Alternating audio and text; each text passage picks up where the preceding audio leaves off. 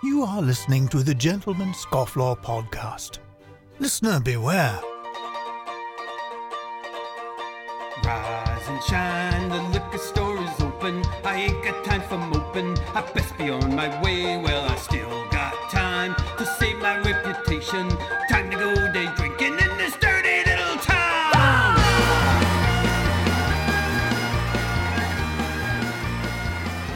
Good afternoon, everyone. Welcome to the Gentleman's Scofflaw podcast. I'm your host, Jordan Crowder. Uh, this is the podcast for the Rebel and the Renaissance Man. By the way, just get that out of there.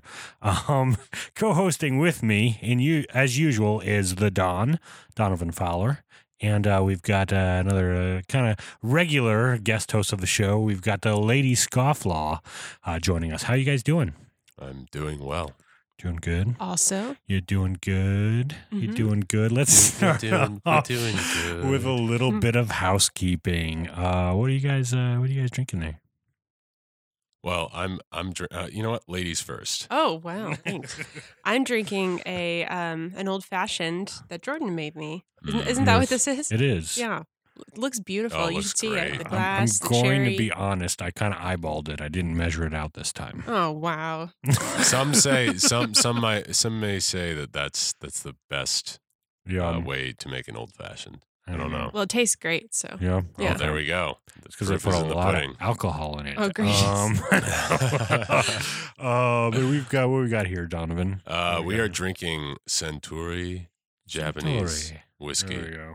And It's all Cheers. clinky. We're in. Oh, thank uh, you. Um, let's see some Clink, Glencairn clink. glasses. Glencairn. And uh, yeah, I uh, I've had this on occasion before, and it's it's a good whiskey. And you gave this to me for my birthday, I did. I which did. I've only had a little bit of so far. We're kind of this is the first I time we've remember I gave dug this to you it. outside. Yeah, it was a very belated birthday gift. I think I like you you, you your birthday's in September, Mhm. Yeah. and I think I gave this to you in like December, which is like exactly my style. This like is I kind of how we my both sister, give each other birthday gifts. my sister's gifts. birthday was in January, and Yeah. I still have her birthday gift rolling around the back of my trunk.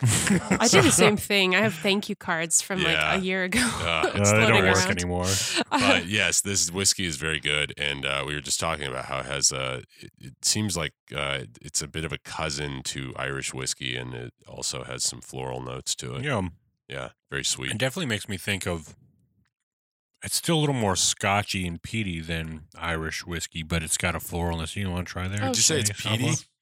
I get that. Like there's Yeah. a burnt, burned. I wonder. I smoky wonder if they. I wonder if they do it in. Um, I wonder how they. How, what what the deal is? I wonder if they have barrels like steel barrels or oak Ooh. barrels. Who knows? I Feel should do in my some nose. research. Yeah, Should call Bill Murray. yeah. Whenever I hear Suntory, I think of Bill Murray in Lost in Translation doing that commercial. Still have to watch that movie. Yeah. You haven't seen it? Yeah, we'll Nobody here has we'll seen Lost in review. Translation. It's one of my favorites. All right. Um, you know, uh, let's go. Oh, by the way, later on on the show, we're going to have Chad Robichaux on. He's Roby uh, Show. he's, That's uh, such a great name. He, it is a good name. And the thing is, I think that's the right way to say it, right? I don't know. We'll talk to him later and see. Yeah. But I've seen a lot of interviewers and, and he's been on shows before where they say Robishaw. No. Robishaw. Robichaux. Chad Robichaux. Just sounds better. It's like Rochambeau. Rochambeau. Mhm. I'm sure he got that all his life. But he's a MMA fighter, our former MMA fighter, also former uh, special ops uh, Marine. nice. um, has a great uh, foundation that uh, deals with uh, veterans and also uh, current soldiers dealing with PTSD. So that'll be fun to talk to him. Yeah. He's a good guy. Um, have you guys heard of this thing going around uh, called? And I'm I don't know if I've made it up or not. I'm gonna be honest. Okay. Oh crap! I don't have my phone. Um, but it's called. What century are you living in? I'm calling it the memoir title challenge. So So I think you explained this to me, and I didn't really understand what it was. You didn't hear about this? I So- mean, you told me about it, but I just didn't understand it. So explain it. To, All right, Explain it to so both Lady Scofflaw The I. idea is you create a text like a like you're writing a text message on your phone and you type the first words I am Okay. on it. And then you know how I don't know what it's like on an Android, but on an iPhone it gives you predictive words that you could click and you basically make a sentence with those words Okay. Just by clicking through them and then that's your memoir title. Let's see if it works on an Oh. Android. Yeah, let's see. And uh, you guys t- get it up and look, and I'll grab my phone here in a I sec. have But to yeah, be careful. And so who- the, the who reason it would be different is because between different people, we have like yeah, it will do words we tend to use a lot. yeah. Okay. It'll do. That's the idea. Is that I guess it. You know, your phone. It's kind of terrifying. Um, you know, picks up on the words you use most. So there's three choices though every time. Yeah. So you just have to pick them until like makes a sentence. Oh. Yeah. So you'll click it and then hold, hold on. Is- All right. What is This is becoming very interesting. All Wait, right, how do I know when to stop? uh, until it makes a I guess like a complete sentence or title. Okay, I've got a short one already. So you tell me if you think I should keep going or if this is a, a title enough. Okay. So Lady Scofflaw's memoir title, her autobiography. Is I am sorry, y'all. That sounds that sounds like a like a like the the the memoir of Paula Deen. I just picked the words that were in the middle. So I am sorry came up right away. So I That's guess I must be sorry a lot. And then of course y'all was naturally next. I'll I don't think I've typed that sentence before. I'll let uh, Donovan read his. I while don't think it mm. works with Android because I got. I am so happy that you are is a little bit of time with my son in the world. In world in the world, is it okay to be the best way of getting to know each other? It's a t- it's supposed to be a title, right? That's not, That that was well. I mean, you know, that's not a title. I don't know. You should have start stopped with I am so happy. I am so happy that you are is a little bit of time with my son. We'll All just go right, with that. I'm gonna do mine here, and clicking through them. The autobiography of Jordan Crowder is, "I am so glad I did this." okay, that's like a That's All right. legit. Actually. yeah, it's like our normal one. I'm so totally. I could see. I could see well, a so black is and I'm sorry, y'all. I could sounds see like a black. I could see the black and white photo of you and Lacey on your wedding day, you and Lady Scofflaw on your wedding day, and uh, I could see that title, Jordan Crowder's autobiography or auto- autobiography of Jordan Crowder. That's good. Yeah, there we go. Just Oh. trying to earn brownie points. So, yeah. Hey, it's a good photo. Yeah. It's a good title. It's a good photo. Good okay? title, Let's good it print. photo. Write me a book. Thank you. I'll pitch it. I'll pitch it to a penguin. That's not, they don't pro- You'll pitch do it to a autobiographies. penguin. I don't know. You'll just find a penguin and pitch it to him. guys, if you guys do this challenge, uh, please tweet at us or message us. Um, let us know what your idol biography is. It uh, it'll be fun to see what those are. Yeah. Um, I got this literally like seconds before the show, before putting together the show, a little news story here, which uh, I thought was pretty hilarious. I'll re- read it to you guys. The headline that popped up was called "Family Finds Pool Crashing Neighbors Were Actually Baboons." Oh wow. Huh. There's a lot of questions. So- Okay. Okay. I'll, I'll read this article here. It says a South African family who suspected rude neighbors were trespassing in their backyard pool set up a security camera that identifies the culprits, local baboons. The Marloth Park El El Elanzeni owner. I Don't don't know what that place don't- is. What was Don't that hurt- you don't just hurt said? yourself. Elanzeni, Elanzeni, homeowner, said he and his wife started noticing that uh, when they would come home from work, it appeared someone had been using their pool. We installed security camera because every time we came back from work, one can see that someone was swimming. Because our property is not fenced off, we first thought that our neighbors were using it without permission. Those bastards. Um, there's some footage here of literally just uh, baboons jumping into their pool and hanging out here. Well, I should bring that down. they broke in. I don't know. I feel like some neighbors would be worse than baboons. I don't want a baboon in my pool. I just want to see like what it looked like afterwards that they didn't think it was baboons. Like I guess it wasn't trash. It just It looked must like not. happily Yeah, it used. must not have been Like- trash just or like anything. PBR well, cans. That, and- that like that particular uh, shot. It's like they just ran. Like they they all didn't even get in the pool. Like just one of them got in the pool. And Yeah. then he got out. Must have been because of that alarm that I am now deaf from. But Do their I, feet look uh, like human? Like were yeah, they there they, making they would be they would be. I guess there wouldn't comparable be- to yeah, they human would feet. probably They would be look- like hands, like human hands. I think. I don't know. It's crazy that there Ah. would be like they're just hanging out, swimming, playing like as if they were Baboons kids are the dangerous. They'll Are they rip your face off. Oh my gosh. really? Isn't that just all monkeys? Yeah, pretty much. Don't mess.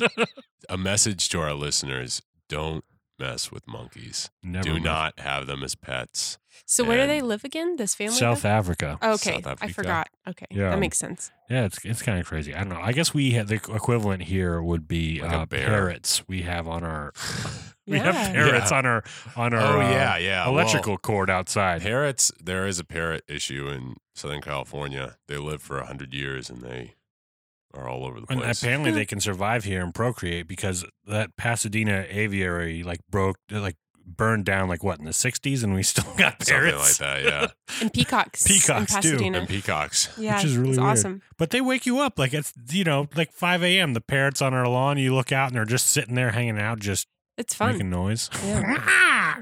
Very, very Pretty rude. annoying, pretty obnoxious. All right, let's go to a quick little segment we like to call. Listener mail.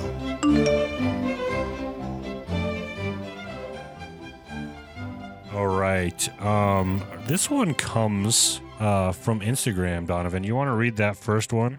I will do my best. Sorry, we uh, we need we need like more screens in here. I think right, or you guys can just each have It's them okay, open I- on your I- phone. I, I- I like to share. It makes it Right. nice and intimate.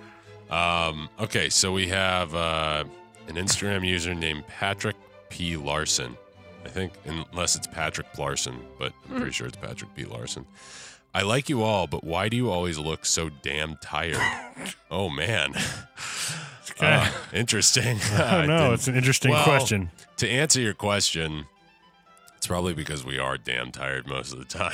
It's true. Jordan and I work hard and we play hard. we, And play hard. Yeah, yeah, yeah. So you know, And you guys both on when- moonlight as superheroes, right? Yes, This is exactly. true. Yeah, yeah. it, it starts to Grant- Jordan. Jordan's parrot man, and I'm I'm baboon yeah, man. The parrots wake me up at 5 a.m. in the morning. That's true. But uh, this comment was on our picture of our live panel from the Big Shave Swest, which oh. Well, to be fair, to be fair, we had just come out of like a situation of being stuck in the desert, and we had been dry. We had been on the road what for like almost twelve hours at yeah, that point. it was supposed to be like a six-hour trip. Yeah, that was insane. So Yeah. our trip doubled, and that's why we look so damn tired. But that being said, I, I ain't got no problem with that. If you ain't looking tired, then you ain't doing something right. Yes. Yes. Uh, Patrick, if you got some tips, maybe maybe you got some creams or something you Yeah, use that would help us. Uh, Actually, Just not look tired. Feeling maybe. here- still. you know what? This, look tired, this yeah. might be a good idea. We get like Tanner Guzy on or somebody who actually knows what they're doing, and we ask him about anti-aging creams for men or something like know, that. I know. Skincare for men. Dr. Kirby from All Big right. Brother. There- He's a celebrity dermatologist. Oh, okay. I'll give him a call and see if he'll give us some s- tips. You said that like we I would was, yeah, you're like from Big Like, people Brother. would like, know. Jeez, He's he's great though. I know. He's he's a funny I guy. stump me. I'm sure he'll have. he- He's like what 50 and he looks like a baby. But how He's much? gotta be doing how much something plastic surgery has he had? I don't know. I think he started young, and I think that's the key. Oh boy! All right. Well, I just need to know what face wash I use. That's all. That's Yeah. that's all I want. All right. Um. Uh, I'm gonna read this little iTunes review since Lady Scofflaw can't see it from where she's sitting, unless you want to come over here and read it. but then how I how do I talk? I talk Oh, in that's your a good mic. point. yeah, I just talk in my yeah. mic. You want to read it? Yeah. This is, All right. ladies and gentlemen, this is unprecedented. Just Jordan is handing his mic over to Lady Scofflaw. all right. Oh my gosh! What a great narrator. Okay. Um, this is one. Yes. Casual. The title is "Casual Setup, comma Wild Fun," by God's Lab Rat. There's no telling where the conversation will go with this crew. Witty yet irre- irreverent, and with a wild assortment of topics, this is a great podcast for a long road trip. Hey, hey, hey! Yeah. If That your was road really trip nice of happens to gonna extend travel from back six from- hours to twelve hours, you better turn us on. Yeah. Yeah, especially if it's a 12 hour Wait, road trip. what? Surprisingly enough, we didn't listen to any podcasts Excuse on me? our road trip. It's true. We didn't listen to any podcasts on the road trip, but I think it was because we were stressed out like half the time and we didn't need to hear some jerk jerk telling us about Audible or or you know some Dollar Shave Club business. Did you guys tell that story yet? Has anyone heard that story? yeah, we told it on the Oh, last okay. one. Okay. yeah. Yeah. I should listen. It was a fun trip though. That, should. I mean, for all the stress that we accrued on that trip, it was it was a great trip. It was a pretty good I'm about to make some that- good people. I believe it or not, I'm about to make that road trip again, like next weekend. really? Yeah, me and my little brother and my uh, dad out in Phoenix. So we'll What- see. Oh. We'll see if the car decides to uh, surprise me like it did this last time around. Um, Oh boy. boy. I don't know. I like Phoenix. I would move there. Yeah, it's a nice, nice place. It's Yeah. a nice place. It's a nice place until you watch Sicario, and then you realize everything in that movie happens in Phoenix. Really? What happens in Sicario? Oh, just like lots of terrible cartel stuff. That all happens Mm. in Phoenix? I mean, probably. It's a fictional movie, so I don't This is know. why we need a I fact don't know checker. for sure. It's just like Show. any, any desert cities. Yeah. Any desert Breaking cities. Bad and Phoenix. Yeah. Breaking Bad and Phoenix. yeah, I think they right. tried to shoot Breaking Bad in Phoenix, but they didn't offer any, uh, uh, at least at the time, any tax tax things. uh, yeah. So they, refunds at the Oh, time for well, that. it's so they perfect said, in New "Screw you, we're going to New Mexico." Yeah. But It was I, I get them for New confused. Mexico. I get Phoenix, uh, New Mexico and Arizona confused sometimes, though. I, I always think of New Mexico as being rockier. Like it's it's almost like there are like there are more like big rocks and and and stuff. Like it's a rockier desert. Whereas Arizona I always think is a little bit more red sand. I don't know. Yeah, and they have the tea and the jeans. So don't, for- yeah, just re- remember both of those The things. tea and the The jeans. tea and the jeans. And they've Yeah. got those little those three prong Oh. cactuses you see in all I the just got that cartoons. joke. I just got which we saw the three prong cactus yeah, as we drove. You were like, there are a lot of cactus out here. I was yeah, like, cacti. yeah, cacti, and and I was like, yeah, it's Arizona. Arizona. Arizona, baby. Uh, yeah, it's Arizona. Arizona is your bet. That's pretty good, Sam Elliott. I wasn't even trying. Um, well, maybe you should That was get just that was just my inner dialogue taking over. Oh. your inner dialogue is Sam Elliott Yeah, as the Marlboro Man. yeah. Um, all right, Yeah. let's go take a take a little quick break, and we'll be back with Chad Robichaux. Um, and uh, we'll talk to him. Now, this segment is brought to you by Audible.com. Now, for those of you who already listen to podcasts, you probably already know about Audible.com. And maybe you've tried it or maybe you haven't, but here's a good opportunity for you to try Audible.com for free and help support the Gentleman Scofflaw podcast. So if you go to audibletrial.com slash gentscofflaw, you could sign up for a whole month for free, get your free audiobook, and uh, that that helps support us. That affiliate link helps support the show. So if you like listening to podcasts, you probably uh, you probably like listening to audiobooks. It's pretty much the same thing, except you know probably something a little bit smarter and and a little more life uh, affirming than uh, what you listen to on the Gentleman Scofflaw podcast. Sorry. Um, but you can listen to all sorts of books. I recommend uh, the Art of Manliness by Brett McKay. Uh, you could that you can get that for free as as your, as your free trial. You can really download any book you want to on there. So go to audibletrial.com slash gentscofflaw. There are tens of thousands of titles. I mean, why not? Uh, why not get some knowledge in you, right? Right? I mean, I mean, if you're, you know, you're driving driving to work, you know, why get mad in traffic? Why do that, right? Why why not just listen to something that fills your brain, you know, fills your brain and your soul, or you know, uh, maybe you're you're mowing the lawn, right? That's not fun to do. Mowing the lawn's not fun at all, right? But if you're if you're listening to an audiobook, you're like, ah, this is not not so bad. I can do this. At least I'm uh, at least I'm learning something, or at least I'm being entertained, right? So you know, audibletrial.com slash scofflaw and uh, sign up today and uh, you know tweet at us. Let us know what book you get because uh, i'm always, always looking for new uh, book recommendations. All right now back to the show all right, I'm excited to have uh, this guest. Um, he is a uh, former special operations in the Marines and uh, also an MMA fighter. You might have seen him on his recent uh, I Am Second uh, White Chair interview. Um, and he's also the president of the, the Mighty Oaks Foundation. Uh, Chad Robichaux, thank you so much for joining us. No, super pumped to be on. Thank you. Yeah, man, you you've got an impressive list of uh, uh, uh or impressive resume. I didn't know what what I was doing my show notes. I was like, man, there's so much stuff to cover. Are we going to have enough time for this? we can do a, a part one and two if you want. yeah, yeah, exactly. Um, for our our our listeners that don't that don't know you, uh, I'd love to give them just a little bit of background of uh, you know where where you got started and where, where you're coming from. Yeah, well, you know, military is a big part of my life. Uh, I'm a, from a three generation Marine Corps family, and uh, my father was a Marine in Vietnam. Uh, I was I was a Marine and uh, I was a Force Reconnaissance Marine who served uh, in Afghanistan. And then my son Hunter is a Marine right now, and he's actually in Afghanistan right now. Oh and wow! So uh, yeah, so we're super proud of him. Also, you know, I get the, this side of it, being a dad this time. yeah. But uh, yeah, so just a military family, and uh, and I I joined the Marine Corps when I was 17 years old, and uh, had a, pretty rough childhood, uh, growing up with a, a, a Vietnam veteran father and and a lot of who faced a lot of same thing military guys face today.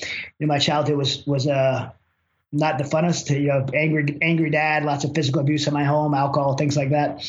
And so uh, the Marine Corps for me was really a second chance at life, kind of a fresh start uh, to really escape that that lifestyle and uh, and move on. But right before I joined the Marine Corps, when I was I'd say right before, but when I was 14 and, and my older brother was 15 years old, we were really close because of the the kind of stuff we went to, went through and the physical abuse and stuff. And we had joined, planned to join the military together, and um, he was tragically shot and killed. And Oh. so, yeah, that was like as a teenager, that was just so hard. But it made me just go into isolation and, and focus on preparing for the military. So it truly was. The Marine Corps was a brand new chance of life for me, and I totally embraced it. I want to be a reconnaissance Marine uh, because I want to do some kind of special operations in the military. I love to swim. I grew up in Southern Louisiana. I love being outdoors and that type of thing. And so it was a perfect fit for me. And uh, and that first year in the Marine Corps, I tried out and made it in. And uh, it wasn't a wartime like it is now. So 1993 is when I went in, and so lots of schools and training and all dressed up and no place to go kind of mentality. So that first four years in the Marine Corps was just really learning how to do that job. And then I I got married during that time, had my first son Hunter, the one that's in Afghanistan, and we, my wife and I decided to switch to the Marine Corps Reserves, go to college, and then go back in as an officer. And uh, so we moved to New Orleans, Louisiana.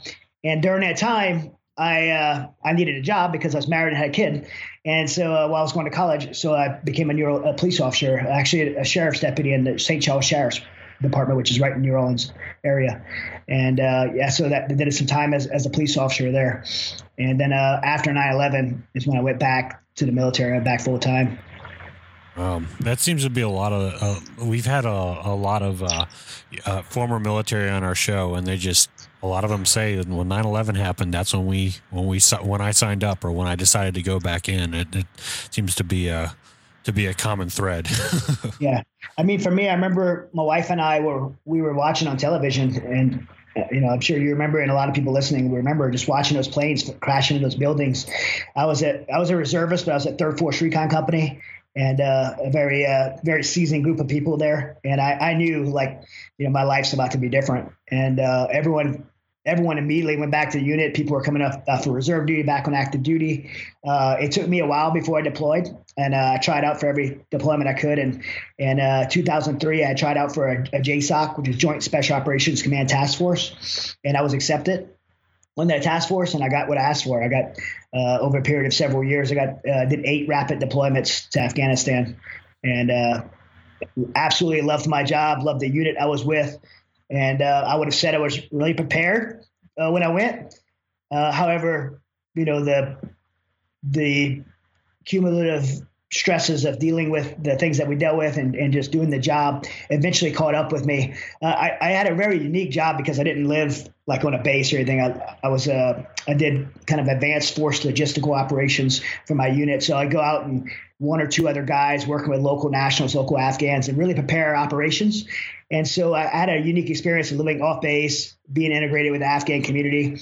And so my perspectives like changed really early on. At first, when I went to Afghanistan, I thought, you know, I'm going to a sense of patriotism, retaliate for 9/11. But really quickly, living with the Afghan families, eating dinner in their homes, playing soccer with their kids, and hearing their stories of like who the enemy really was, who Taliban was, and the horrific things that the t- Taliban had done to these people and the oppression these people lived under. I just began to really hate the Taliban, uh, the people I worked with, particularly the Afghans, like hated the Taliban, and, and so this like drivenness kind of came over me, this real passion, and and it worked really well in Afghanistan. You know, me and me and uh, all the members of my team, and particularly Afghans, had this like this real passion and drivenness, and uh, that kind of intensity operated really worked really well operating in Afghanistan. But I began to notice when I come home, you know, immediately noticed when I came home that just didn't work at home. Like it wasn't a light switch I could flip and and be like, you know, husband and father and Mr. Rogers, like the friendly neighbor. Like I was still, I was still some ang- angry, intense dude. And, uh, and my wife and children, I'm always ashamed to say, but it's just the truth. Like my wife and children, they were terrified of me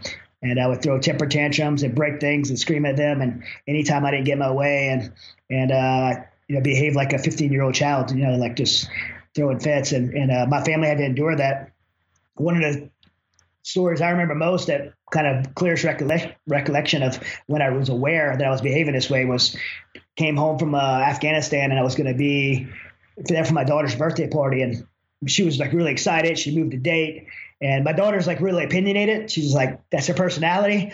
And uh, so she did, she didn't like the icing on her cake and, and she said it out loud. And something about that just like set me off. And I remember like, I just grabbed a handful of my little girl's birthday cake in front of everyone. I threw her cake against the wall and destroyed her birthday. Oh, I remember wow. like thinking in that moment, like what kind of person, like what kind of dad does something like that, you know?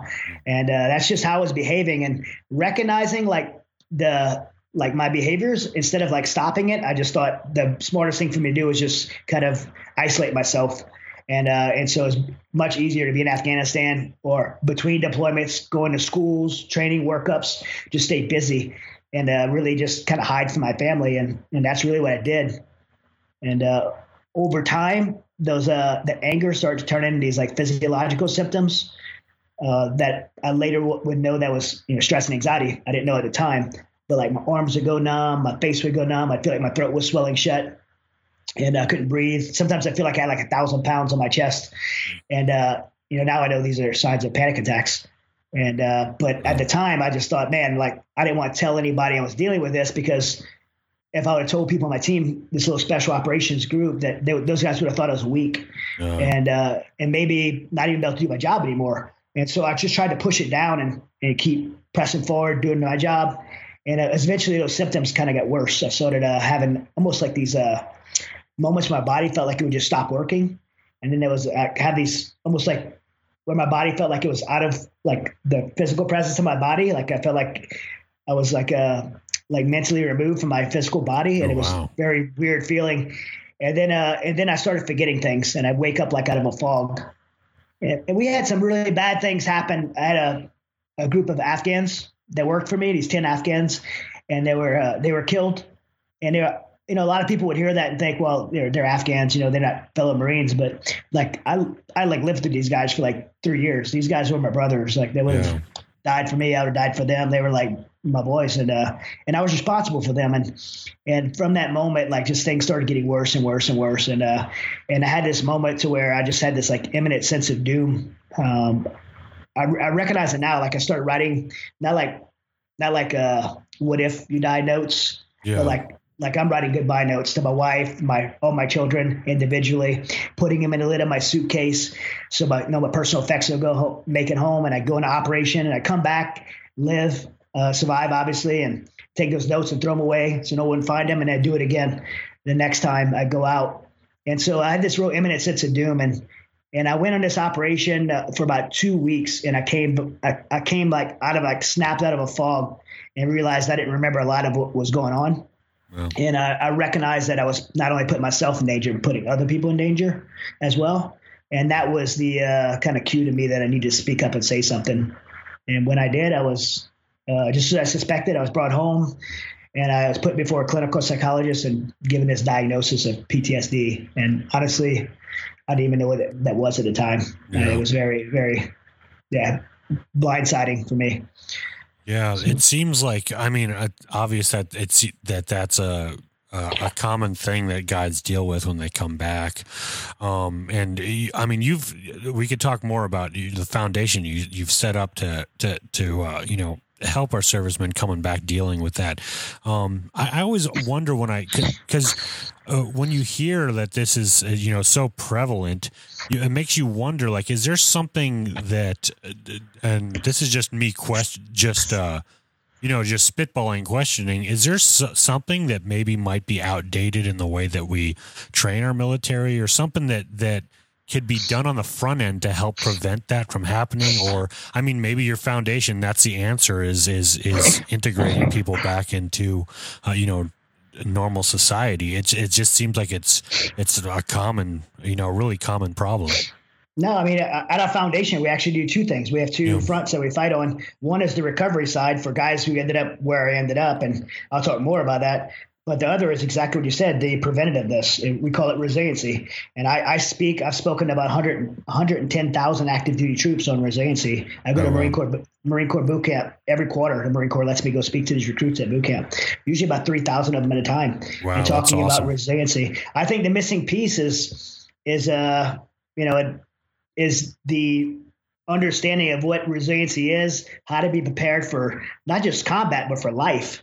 And uh, I think there's some missing pieces fundamentally in our culture that uh, you know we're we're not prepared for life, and when hardships uh, hits us, when tra- traumatic events hit us, or or life goes sideways, we're not prepared to deal with it. And, and I, I look at my life and and uh, before Afghanistan, and yeah, I've seen some t- some terrible things in Afghanistan, but I was definitely I definitely had a predisposition to end up where I ended up.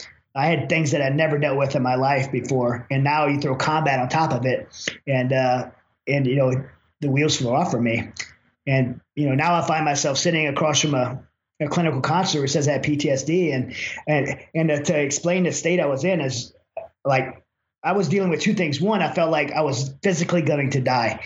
Uh, I don't really, I've, I've really struggled with how to explain how how I felt, and I've really, I feel like recently I've been able to capture it by saying this: like if you were like han- like your ankle was handcuffed to the drain of a pool, Yeah. and like the water, you know, you're like a, a foot below the surface, and you're trying to get air, you're drowning, Oh wow. and that, that's the level of desperation you would be just to get a breath of air, but you never die, like you're there 24 seven Wow. that's that's how I felt. Like I felt like like I would like my body was dying, but it just wouldn't stop. Like the panic wouldn't stop. And and then on top of that, I felt I felt completely ashamed because I was doing this job that I thought was the most important job in the world. I worked my whole adult life to get, you know, I became a recon marine, then a force recon marine, and a tryout for this tier one JSOC task force and get accepted.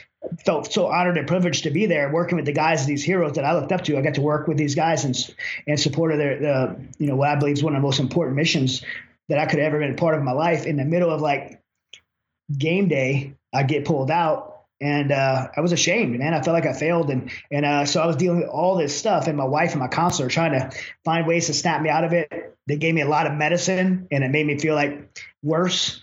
I just felt like drugged and worse, and so that's where MMA really came in because I was already uh, I'd already been doing Brazilian Jiu Jitsu. I always joke when I speak. I say I did Jiu Jitsu since I was little, but I'm, I'm still little. I'm five three. So yeah, I did Jiu Jitsu my whole life. You know, it's, it's I started when I was five years old, and Yeah. and so I, I was uh, I got in Brazilian Jiu Jitsu in ninety Brazilian Jiu Jitsu in ninety six. And then I was already a professional MMA fighter on the side and never, I was undefeated. So it was something I was good at. And my wife, my counselor were like, get on this mats and train. And I'll be honest with you, when I, I didn't want to, uh, because I felt like anything physical that got my heart rate up would lead me to a heart attack. That's how I felt. Oh, wow. But when I got on those, when I got on those mats for the first time, I felt like I found a cure because I couldn't think about Afghanistan or the things I was dealing with and grapple at the same time. You have to be focused. Yeah. and uh, sure. yeah, you got to, I mean, so your mind has to be engaged and your body has to be engaged. So I thought, man, this is, this is it. But I took, you know, jujitsu is good for me. I love jujitsu. I'm a third degree black belt in under Carlson Gracie. I still train every day oh, Wow. but you could it, while it was good for me a medicine could be good for you right but you could abuse it, Yeah, of course. it and that's what i did with jiu-jitsu i took it out of context it was like some people go to a bottle of alcohol some people abuse pills i abused that like i dove into that 24-7 i was on the mats i opened a school i had like a thousand students in, in my school. We were very successful as a business. I started fighting again. I fought in strike force and main event of bellator and uh, i won the legacy uh, title world title belt. I like ended up being 18 and 2 as a professional fighter. I was you know pretty highly ranked and and doing really well but i never really got better. Uh, what that did for me was built this kind of fake facade of success in my life where everyone kind of told me everything I wanted to hear and no one was telling me what I needed to hear, which I needed to get well. And then meanwhile, my family was still like falling apart. My my wife and children were still dealing with an angry dad and husband, and and uh, I was making real selfish decisions. And my wife and I's marriage was just falling apart. And many nights I'd sleep like in my in my kid's bedroom or at a friend's house or at the gym or even probably the loneliest place I'd say me and my wife would say we ever been is in our own beds, like our backs turned to each other. Oh, feel like wow. our mar- our marriage is just dead. And so it wasn't didn't take long for me to walk out of a marriage into relationships with other women and ended up in an affair and decided I was gonna, you know, divorce my family. And uh, I remember sitting my my wife and children down and we had this conversation. T- like many people had this conversation before with their family, like, "Hey, it's going to be better. Like, you're not going to have to hear the fighting anymore." And uh, our kids, like, were devastated. It wasn't going to be better. Like, they were they were devastated, and we did it anyway. Sold our home. My wife and I filed for divorce. We signed two separate 12 month leases on apartments, and uh, my wife and I had two very different reactions. My my wife uh, went into a church and I don't mean just like to just join the church. She got connected in a church Yeah. uh, with some really great people, and uh, that really just like held her held her uh, held her up while she was going through this. While I was doing this to her, and she said she, she started praying for me. Uh, she would go there. People tell me she would go there during the week and stand in. And They show me a spot. she would stand and She collapsed crying, and, and I've asked her since, of course, like, well, like, how could you pray for me when I was doing this to you? And she said she would just pray, like, God, let me see Chad the way you see Chad. Let me love Chad the way you love Chad. Let me forgive Chad the way you forgave Chad. That's what she would pray for me Wow. while I was doing this. And uh, meanwhile, I'm like, put, took me like two days, like parties on, bachelor pads, like friends coming over, girls come by. Like I had a, a fight on Showtime in the Toyota Center in Houston, Texas. Uh, so it's on Showtime. It's called Strike Force. If you MMA fan, you're the Yeah, UFC yeah. bought out Strike Force, and so it's a big fight. And uh, I was undefeated, and a lot of attention behind it. And uh, and so that was like carrying me through this time, and I was just real focused on this fight.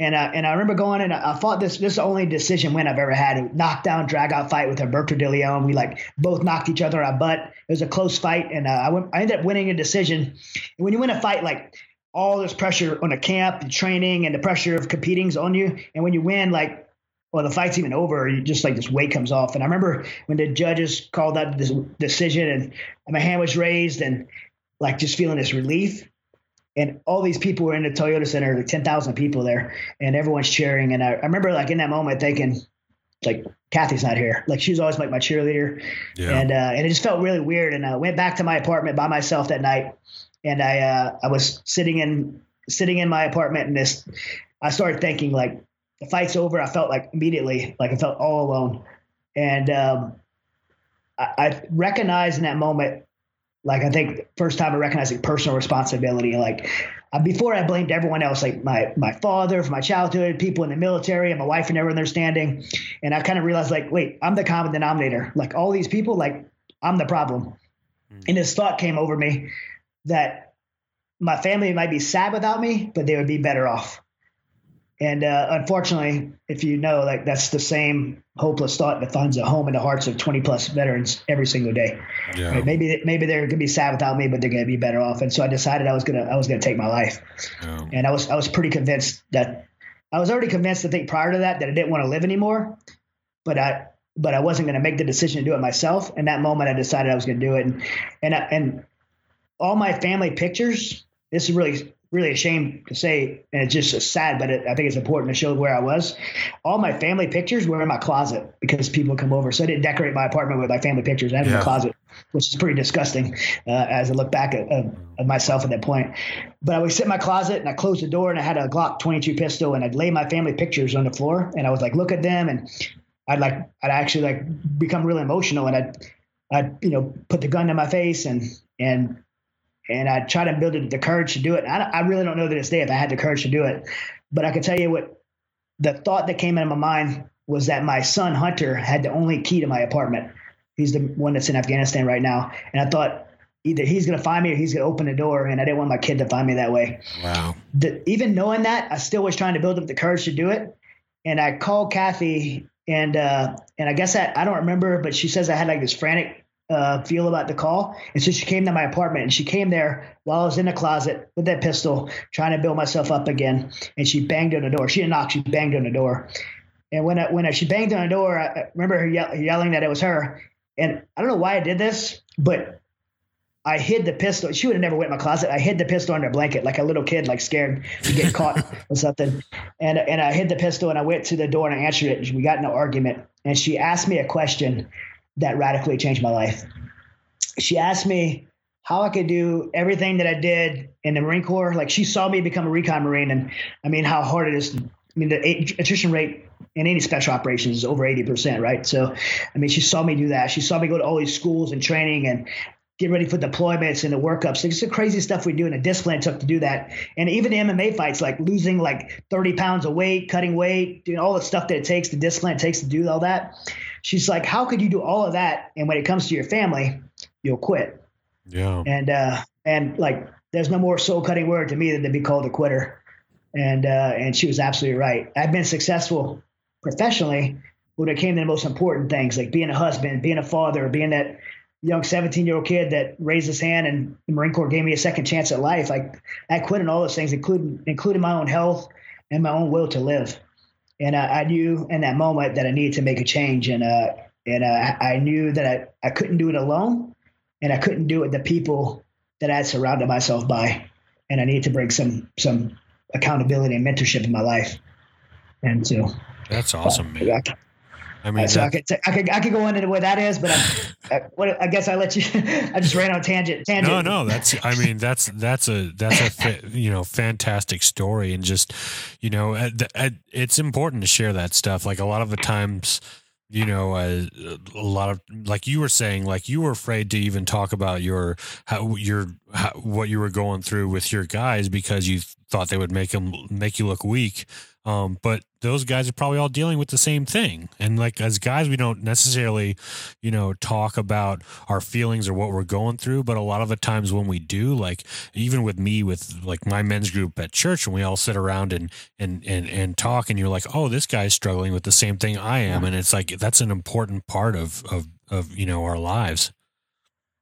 Yeah, I mean, it, and that was one of the revelations I came to be, was that, that I wasn't alone, that I wasn't the only one. When I was going through that, I felt like I was the only one. Yeah. I mean, I think when you're going through dark times, if you don't, if you're not in a good community, you you definitely start believing you're alone, and that's where I was. But it started with me. You know, Kathy was going to his church, and so I said, "Hey, can you can you introduce me to some man at your church that can help hold me accountable to this?" And she introduced me to a man named Steve Toth, and Steve was he's a Texas legislator now. At the time, he was he was a small business owner.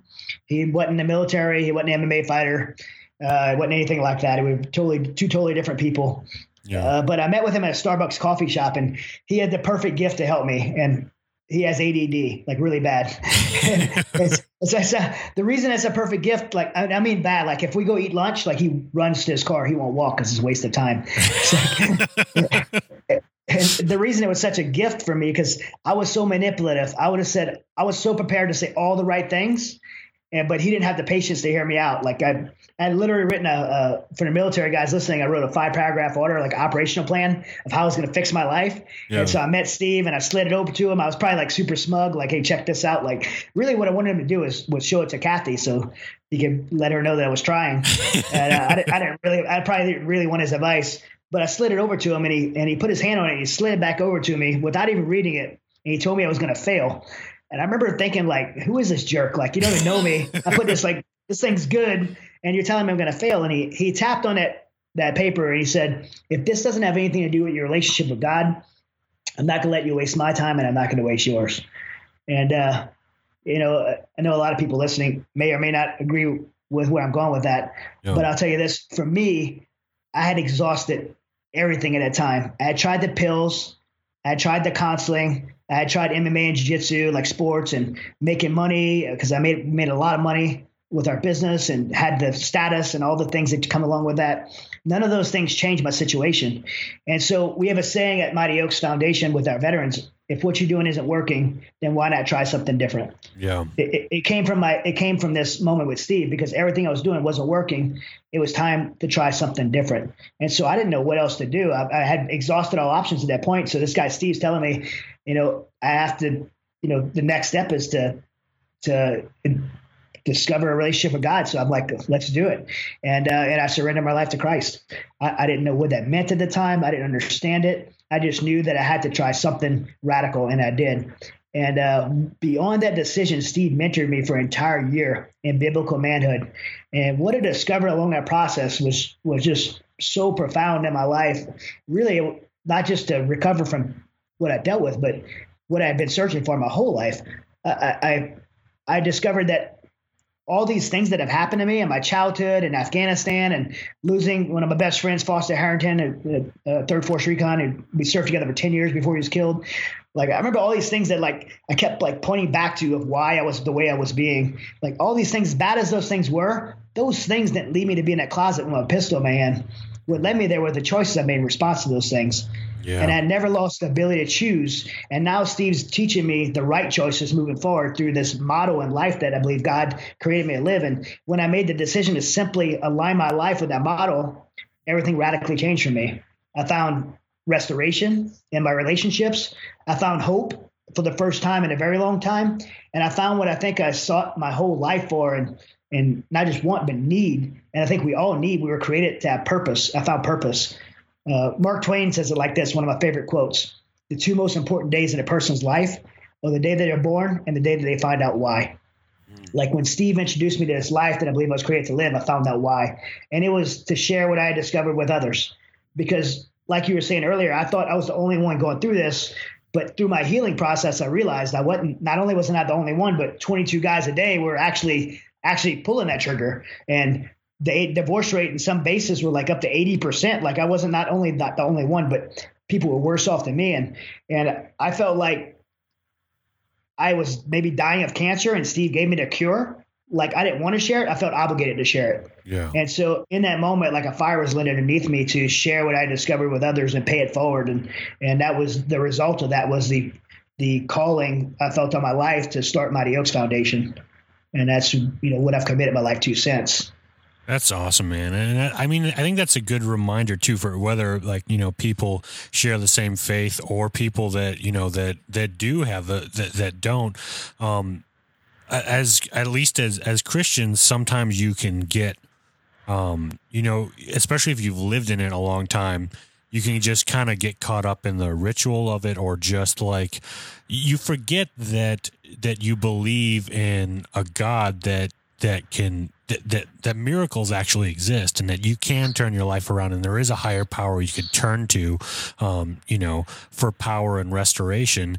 And sometimes even as christians you forget you start doing maybe like you said like you have your map of all the stuff that that you want to do that's all you know head knowledge and good stuff and, and important things. But if you don't have that that relationship or that spiritual connection then the the, the rest of it doesn't mean anything no, this is the message that I get to go to these young recruits at, boot camp and speak to these units before they're deploying and talk about resiliency. And uh, the military has the military talks about four pillars of resiliency: the mind, body, spirit, and social. So being mentally tough, very important for a warrior. Being physically tough, uh, being socially connected means a strong brotherhood and, and camaraderie, and a spiritual piece and I think the spiritual piece is the most overlooked because people are afraid to put a identity to what that means. Yeah. Spirituality, like, uh, what's it really mean? It means, you know, believing in something bigger than yourself. What's that mean? Yeah. You know, what's it mean to be spiritually strong? And so I can't, you know, as I go to the military, I'm allowed to speak on what it is. I can't tell anyone what it should be for them, but I could certainly tell people what it was for me. Yeah. And, uh, and what it was for me in the restoration recovery and what I've seen, uh, on the front end. Because when I went to Afghanistan, I made I made it. I'll go back for a second. I remember getting to Afghanistan and made a very deliberate choice. I was taking my family to church before. If it had asked me if I was a spiritually strong, I would have said, yeah, I got the word Christian stamped on my dog tag. Yeah. But I, I didn't know what it meant, right? I, I, mean, I took my family to church. I could be honest. I took my family to church like a lot of men do because their wife's going to go and be like faithful and loyal and all the things we want out of a, a Christian woman. and then my kids, my kids will go to Sunday school and they're going to get discipline and all the character things they're going to get from that. And I won't have to beat them so much. Like, you know, like everything that men want from their family, but won't really engage themselves. And so I was very surface uh, person of faith. And I got to Afghanistan. I thought, okay, now I'm here. I have to do some hard things. And so I have to make a choice. Can I be this man of faith, it's Christian, or can I be a warrior? And of Yeah. course, like a young guy's going to choose to be a warrior. And I thought you had to make a decision and choose. And I think so many, especially young men in our culture today, think that they can't, that Christianity and, and masculinity can't coexist. And there is no bigger lie to, especially the men in this world than that. Because there, I'll tell you from firsthand, there's no one more strong and courageous on the battlefield of Afghanistan or Iraq or, or of life than men of God. And, uh, and man, our country right now, our nation, our world needs you know men of faith and men of God and men of principle that will stand up and, and for the things of this world that needs to be fought for, and we just don't have enough of that, anyways. Yeah. Yeah. Amen to that. Um, let's talk about your. Uh, uh, let's talk about Mighty Oaks and how I mean how that got started and and the kind of work that you're doing uh, with that foundation. Yeah, it was a uh, like I said, it was just a really clear calling and uh, obligation that Kathy and I felt to share what we discovered with others. When we decided to start Mighty Oaks, uh, it was really a obedience to what we believed we were called to do. Uh, we were not prepared to do it. We We're still bleeding. We're still bleeding ourselves. But uh, when you have something radical like that happens in your life, uh, I think qualifications don't don't stand in the way. And uh, and so I'm so thankful that we didn't allow fear or or, or not being qualified to do it. We, you know, there's a kind of Christian Christian saying, God doesn't call the the qualified, he qualifies the called. And uh, so I'm thankful for that because we certainly were not qualified. Yeah. But we we stepped out in this uh, endeavor to share what we discovered with others, and it's been so amazing. We started in 2011. Uh, Mighty Oaks has really grown. We are an organization staffed at about 60 people, and uh, we we have four ranches in California, Ohio, Texas, and Virginia. Uh, incredible ranches. The one in California, for example, is 25,000 acres, Wow. about 10 million dollar, $10 million facility, and uh, and so it's, these warriors on active duty come in military orders. The military sends them to us on orders. Uh, the veteran community and spouses. We also serve first responders. They'll come to our program for one week intensive and uh, a peer-to-peer program led by guys who have graduated the program, been discipled and trained up to lead it, and just really teaching them how to live the lives we were created to live, and and in spite of the experiences they have, and we just have some pretty radical success rates. We've had 2,600 graduates uh, from that program.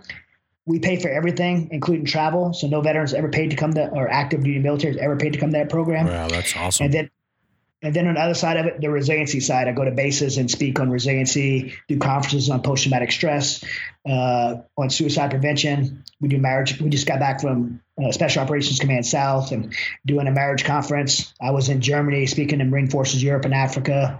And uh, it's just it's been an incredible experience to do that. And we give out resources too. We've written like five books, and I think last year we reached 100,000 books or so that we've given away to our troops.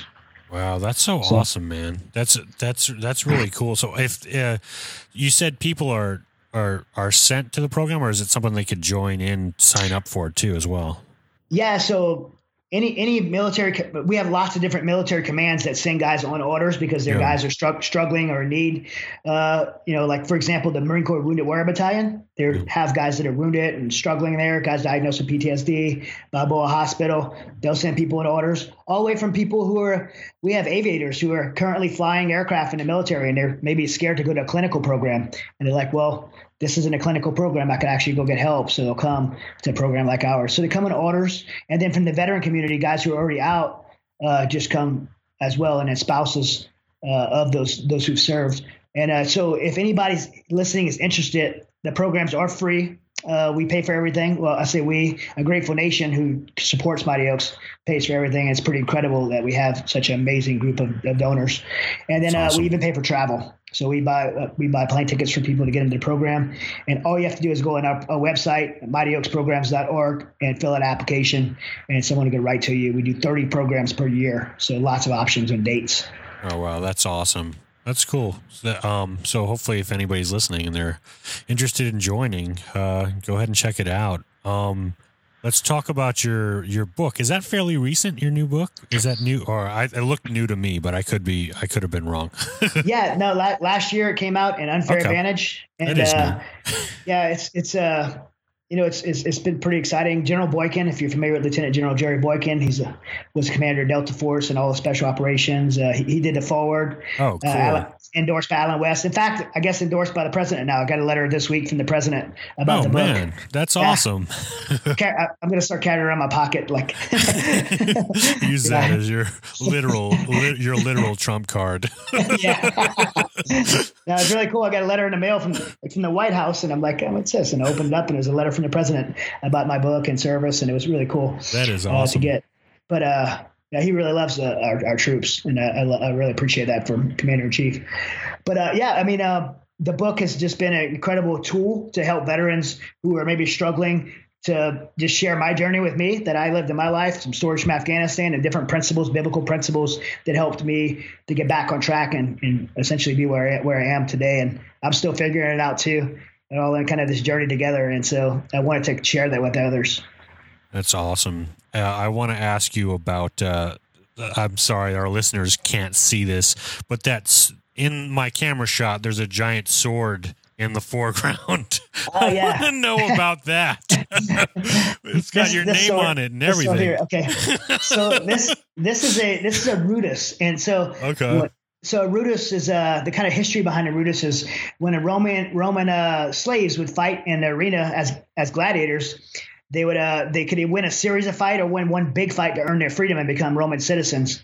And so when they would earn that freedom, they were not allowed to carry around a sword, so they would carry this wooden rudis around, and that was a symbol of their freedom.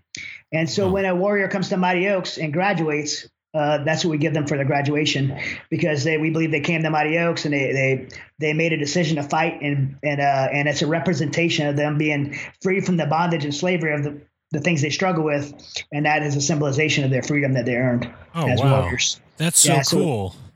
Yeah, so that's what the, one of the things we give to our graduates, and uh, it's been a pretty special piece. Man, if I knew that beforehand, I would just be thinking about that sword the whole time. I'm like, when am I getting, when am I getting that, that sword? sword. Yeah. it's really cool because I'll see like we, we've had some pretty high ranking guys come to Mighty Oaks. Like we've had full-bird colonels and sergeant majors, and you go in uh, go in their office and visit some of them, and they'll have like all this historical like memorabilia from their service in the military, and this sword will be this wooden rudis that I got from Mighty Oaks to be above it all, and it's like ah, that's really cool, man. Yeah, that's super cool. That gets the gets the high place of honor on the mantel. Yeah, that's so cool, man. Well, if people want to find you and your and your your work, uh, you talked about the Mighty Oaks, but uh, you know, how can they get a hold of you or or find you online? Yeah. Uh, so mightyoaksprograms.org is our website and uh, everything you need to know about our programs. If you're interested in coming, if you want to support, that's the place to go uh, to get all that information. Uh, easy to apply, easy to, to find donate buttons there on the homepage. Uh, lots of videos there for resources. Other books, if you're interested in books on resiliency or post traumatic stress, we've written those books as well. You can grab those online, uh, and and buying those books helps us support to give them away uh, as well. So definitely check it out. Uh, follow me on uh, you know, I'm on all the social media platforms, so definitely give me a follow. Keep up with me. I do a lot of speaking, and maybe I'm in a town. You want a, a church or or event? Come hear me speak and meet me. That's awesome, man. And uh, just just to clarify, the way your last name is spelt, how do you uh, or pronounced? How do you pronounce it?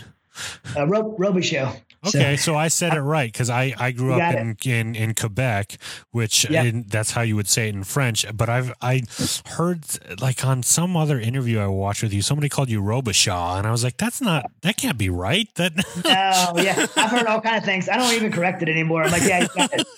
Yeah, bingo, bingo, you got it. yeah, I was thinking, well, maybe it's like a you know like like uh you mentioned you lived in Louisiana, maybe it's like a Cajun thing where they just change change the pronunciation or something. I don't know. I was trying trying to figure it out. I wrap my mind around it. But man, thank you so much for coming on. We'll have to have you back on again. Yeah, I'd love to come back on. Hey, one one more plug is uh Yeah. the book and Unfair Advantage. It's uh it's under contract for a movie, so Oh, keep an eye out if you're listening. It's uh, probably 2020 Veterans Day, hopefully around that time. Uh, LD Entertainment made Zookeeper's Wife. I can only imagine they made a lot of great movies, and uh, uh and they'll be making a film, and uh, it's exciting. It's exciting and terrifying. Yeah, I can't wait to see it. Yeah, if it let me know if there's anything I could do to help with that. Well, it's uh, is it being worked on right now? Yeah, it's being worked on right now. The script was Oh, awesome. written. The script was written by Grant Thompson, who wrote uh, McFarland USA. For Oh, Disney. nice. Yeah, so it's a great scriptwriter, and uh, it's it's done. And they're I can't say the name of the director, but they it looks like they have a great director lined up. So Awesome. yeah, Cool, man. All right. Well, we'll we'll take a quick break and we'll finish out the show. Hello, gentlemen scofflaws. Thanks so much for being a loyal listener of the show, and your feedback and support is really what keeps us going and means a lot to us. So, sincerely, thank you again. Now, if you're a fan of the show and you want to take your support to the next level, why not support the show on Patreon?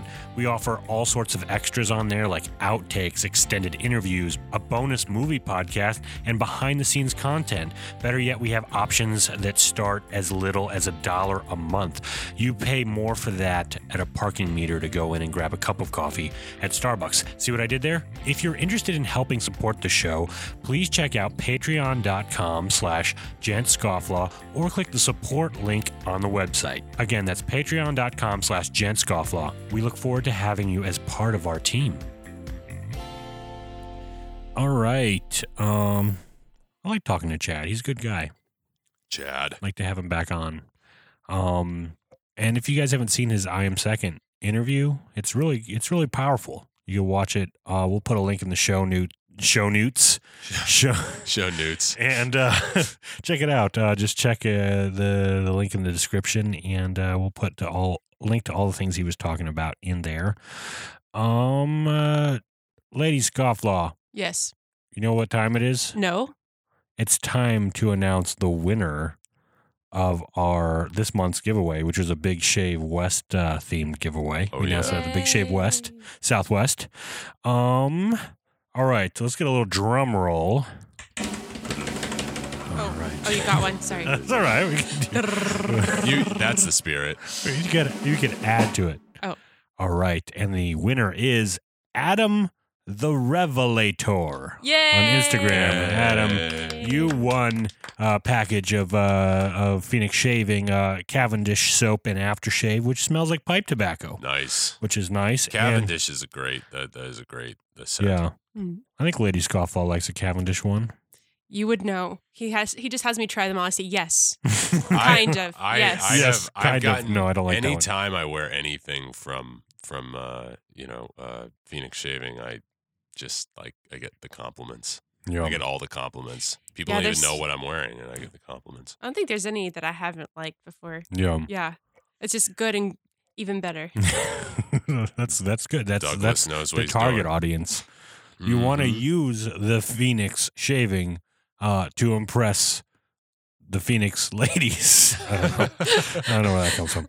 Um, all right, so Adam, uh, keep a lookout for us uh, DMing you uh, to get your info so we can send that to you. Also, we're sending out a koozie, a little punk pin, some stickers, a bunch of other uh, stuff we've got. Um, so uh, make sure to enjoy that. Use that koozie, put some simpler times in it. Um, send us a picture. Um, also, how else can people support this show? I'll let Lady Scofflaw take this on. Through Patreon. That's true. Yeah. People can support us through Patreon if you want to, you know, get some extras and help support the show. Um, go ahead, go there, listen to our other movie podcast and our extras that we post. And uh, yeah, we need some other people that aren't just our parents on there. Yeah, that would be nice. Yeah. and where else can people support the show, Donovan? Well, they can buy our merchandise. They can go to our website and buy our merchandise. Did you already mention that? no. Okay.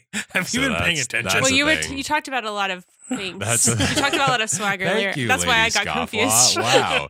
My lawyer over here is going to explain why I wasn't paying attention.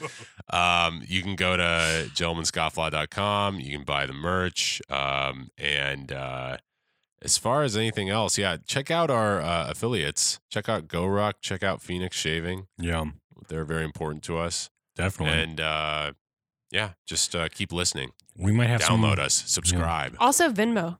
Also, Venmo. That too. You PayPal, can Venmo us cash, money. Yeah. Check to uh, uh, Gentleman Scofflaw, P.O. Box 53 at Montrose, Yeah. Is that real? California. Oh. Um, and Yeah.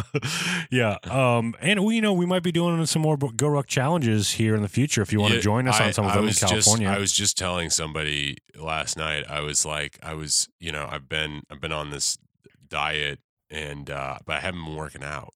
And oh, the carnivore diet, the right? carnivore diet, And I was like, you know what? It's great. Like I'm dropping weight, but I can tell I'm getting out of shape. And uh, I was like, "Oh, I think it's a time for another GoRuck. You got to use all that Mhm. protein while you're on that, dude. It- to- It's to- true. You lift some heavy stuff. Yeah, I know, I know. I was, I was, I was, you know, I was like, I was like, I'm not gonna overdo it. I'm just gonna do, I'm just gonna do the carnivore diet. And then now I'm realizing I probably should have been working out while I was doing it. But you know, there's, there's always time for that in the And future. Maybe I'll do carnivore again, like right before the Go Ruck. Maybe like a month before the Go Ruck.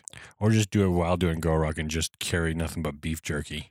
That's the, you know what? That might be the way to go. Well, although eh, I don't know, we can analyze, we can break that down. But you know, you and I, wait, are you signed up for a heavy in the fall? I am for well, I guess it's technically winter. It's like November. Is that fall? Maybe I'll fall. maybe I'll sign up for that heavy because wait, where where's Lady it gonna be at? Scofflaw is going to sign up too. No, Oh yeah. She's going to sign up Oh, for a yeah. light. Ooh, that'd be great. he's great. just saying things. You heard it here first, ladies and gentlemen. yeah, yeah. Lady Scofflaw will Start join us on the light. Start signing the petition. um, no, but uh, you know what? I'll probably sign up for that heavy because uh, I think that's gonna be. I think that's gonna be what I what I work towards. That's gonna Yeah. be my cap off for the year. It's gonna be Awesome. heavy. How? What's the difference between heavy and tough again? 20, uh, 12 hours. Wow, Yeah. So so tough is twelve hours and heavy is 24. double. Yeah. Holy Yeah, crap! it's double double. More Mhm. mileage, more hours. And there's also kind of a set PT standard that you're supposed to make in the beginning. Oh yeah! Oh my gosh! I'm really gonna have to. Work Some on of it involves ring rows, uh, ring pull-ups. Ooh, that's not good Donovan's for me. But they I say that most places pull-ups. don't do the. They just do pull-ups. But you gotta be can't, You could do prepared. assisted. So, Oh, but well. still, You can- I you mean, can take it back. Then you may as well just quit. You can take it back if you do it in this podcast now. But Yeah. after this podcast, I'm not gonna take commitment. it back. I'm gonna I'm, All gonna, gonna commit to Oh. this. Although you know, yeah, I'm I'm gonna commit to this, and I'm gonna I'm gonna get I'm gonna get myself into shape. It's gonna go Good go for out there like that. Cue the training montage. You guys had two different training montages. I had the I had the royalty free version we use on all of our Oh, GoRuck sorry. ads. Yeah. My bad. That's all right. No one's uh, you know Rocky's estate is not going to uh gonna, gonna hopefully hopefully not. I don't No. think I don't think Sly's a listener of podcasts, at least not our podcast. And he's like, hey, why, why are you guys using my theme song on the podcast? So it's, it's my other inner monologue. Just Hey, Sylvester yo, Stallone and- Adrian. that's your drunk inner monologue. Yeah, that's a yeah. It's a little messy. uh, lady scofflaw, you are a lady and a scofflaw. Oh, my thanks. friend. Thank you very much. Ooh, that was a twist. Donovan, you are a gentleman and a scofflaw, my friend. Thank you. All right, you guys have a great week. This has been the Gentleman's Scofflaw podcast. Follow us on Twitter, Facebook, and Instagram. Subscribe on iTunes or your favorite podcatcher. Visit us on the interwebs at gentlemanscofflaw.com. Captain says his ice on the river. We ain't getting home if we don't break through. So damn cold, I can't help but shiver. Rise and shine, we got work to do. Hey!